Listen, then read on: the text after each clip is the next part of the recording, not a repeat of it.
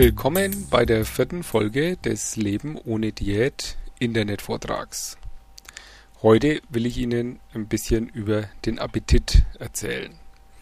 Unter Appetit verstehe ich das Steuerungssystem beim Menschen, das regelt, wie viel Energie und Nährstoffe er zu sich nimmt. Also der, das Verlangen sozusagen, dass der Körper selbst produziert und einem sagt, was man essen soll. Und das funktioniert nämlich wesentlich besser, als allgemein angenommen wird. Es ist nicht so, äh, wie es auch gerne mal in den Medien propagiert wird, dass eben in der Steinzeit es von Vorteil war, möglichst viel zu essen, um für schlechte Zeiten ähm, ja einen Vorrat zu haben. Äh, das wäre Unsinn, sage ich jetzt einfach so. Denn äh, es mag ja durchaus sein, dass so ein Steinzeitmann mit 80 Kilo noch eine äh, höhere Überlebenschance gehabt hätte als einer mit 50. Aber spätestens, wenn er bei 150 Kilo angekommen wäre, wäre er ziemlich schnell weg vom Fenster gewesen. Und genau das ist ja das, wo die heutigen Probleme liegen. Jemand und auch wenn er nur 1,70 äh, Meter ist und 80 Kilo hat, leichtes Übergewicht, äh, der kriegt deswegen noch lange keine gesundheitlichen Probleme. Der mit 150 eben schon.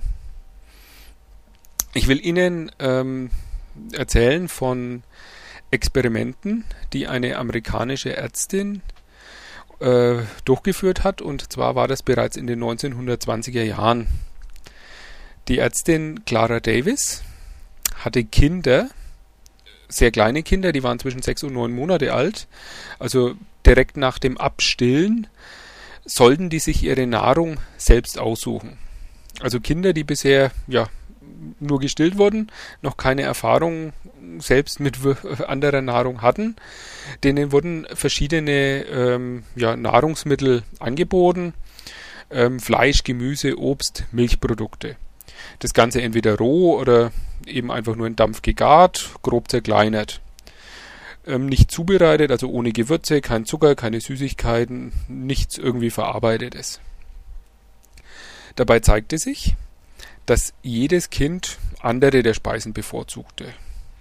Und jedes hat sich eigentlich optimal ernährt. Also ähm, es war nicht so, dass die irgendwie einseitig gegessen hätten, ähm, oder dass es schlecht für sie war, dass sie von irgendwas zu viel, zu wenig oder sonst was, sondern die konnten da frei auswählen und jeder hat genommen, was er gerade wollte und die Kinder haben sich perfekt ernährt. Ihnen hat kein Erwachsener gesagt, was sie essen sollen und trotzdem haben sie sich richtig gut ernährt.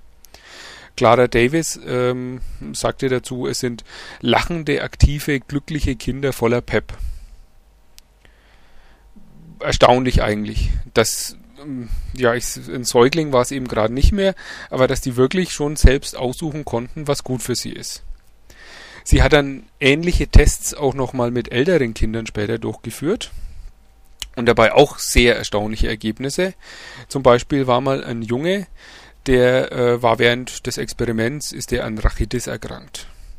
Und genau während der Krankheit hat dieser Junge freiwillig Leberdran zu sich genommen.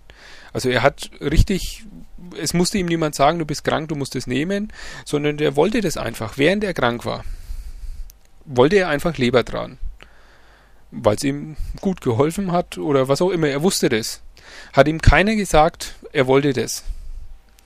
Ein anderes Kind hat generell eher äh, saure Speisen bevorzugt Später hat man dann festgestellt, dass dieses Kind ähm, geringere Magensäureproduktion hat. Das hat dieses Kind ganz unbewusst ausgeglichen, indem es einfach lieber sauer gegessen hat.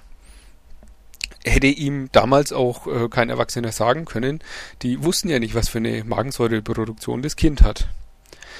Die Kinder wussten also, die, wenn man ihnen einfach die freie Auswahl lässt und die essen dürfen, was sie wollen, dann wissen die anscheinend wirklich sehr, sehr gut, was gut für sie ist. Deswegen sage ich einfach, der Appetit funktioniert. Und was passiert, wenn er nicht mehr funktioniert? Da möchte ich Ihnen was erzählen über eine Studie, die im Juni 2004 in einer amerikanischen Ärztezeitschrift publiziert wurde. Dort hat man ein Experiment mit Jugendlichen gemacht. Und zwar waren es äh, normalgewichtige Jugendliche und übergewichtige Jugendliche. und die hat man zusammen Essen geschickt. Und zwar Fastfood-Essen. Die durften richtig schlemmen, zulangen, ähm, ohne Grenze. Und das haben sie auch. Die haben also wirklich nicht das gegessen, was jetzt für eine, eine Mahlzeit eigentlich gut wäre, sondern haben viel zu viel gegessen. Und zwar die dicken Jugendlichen genauso wie die normalgewichtigen. Allerdings später, man hat die weiter beobachtet, haben die normalgewichtigen Jugendlichen das ausgeglichen. Das heißt, die haben einfach am selben Tag in den nächsten Tagen dann weniger zu sich genommen und haben so die Kalorien einfach wieder eingespart. Bei den Dicken war das nicht der Fall. Also die übergewichtigen Jugendliche hatten diese Regelung einfach nicht mehr. Die haben später so gegessen, als wäre das äh, auch eine normale Mahlzeit gewesen. Das heißt, bei ihnen funktioniert einfach der Appetit zur Regelung der Nahrungsaufnahme nicht mehr. Das war's dann auch schon wieder für die heutige Folge. Das nächste Mal werden wir uns dann anschauen, was denn so die Ursache dafür sein könnte, wenn der Appetit nicht mehr richtig funktioniert. Bis dahin.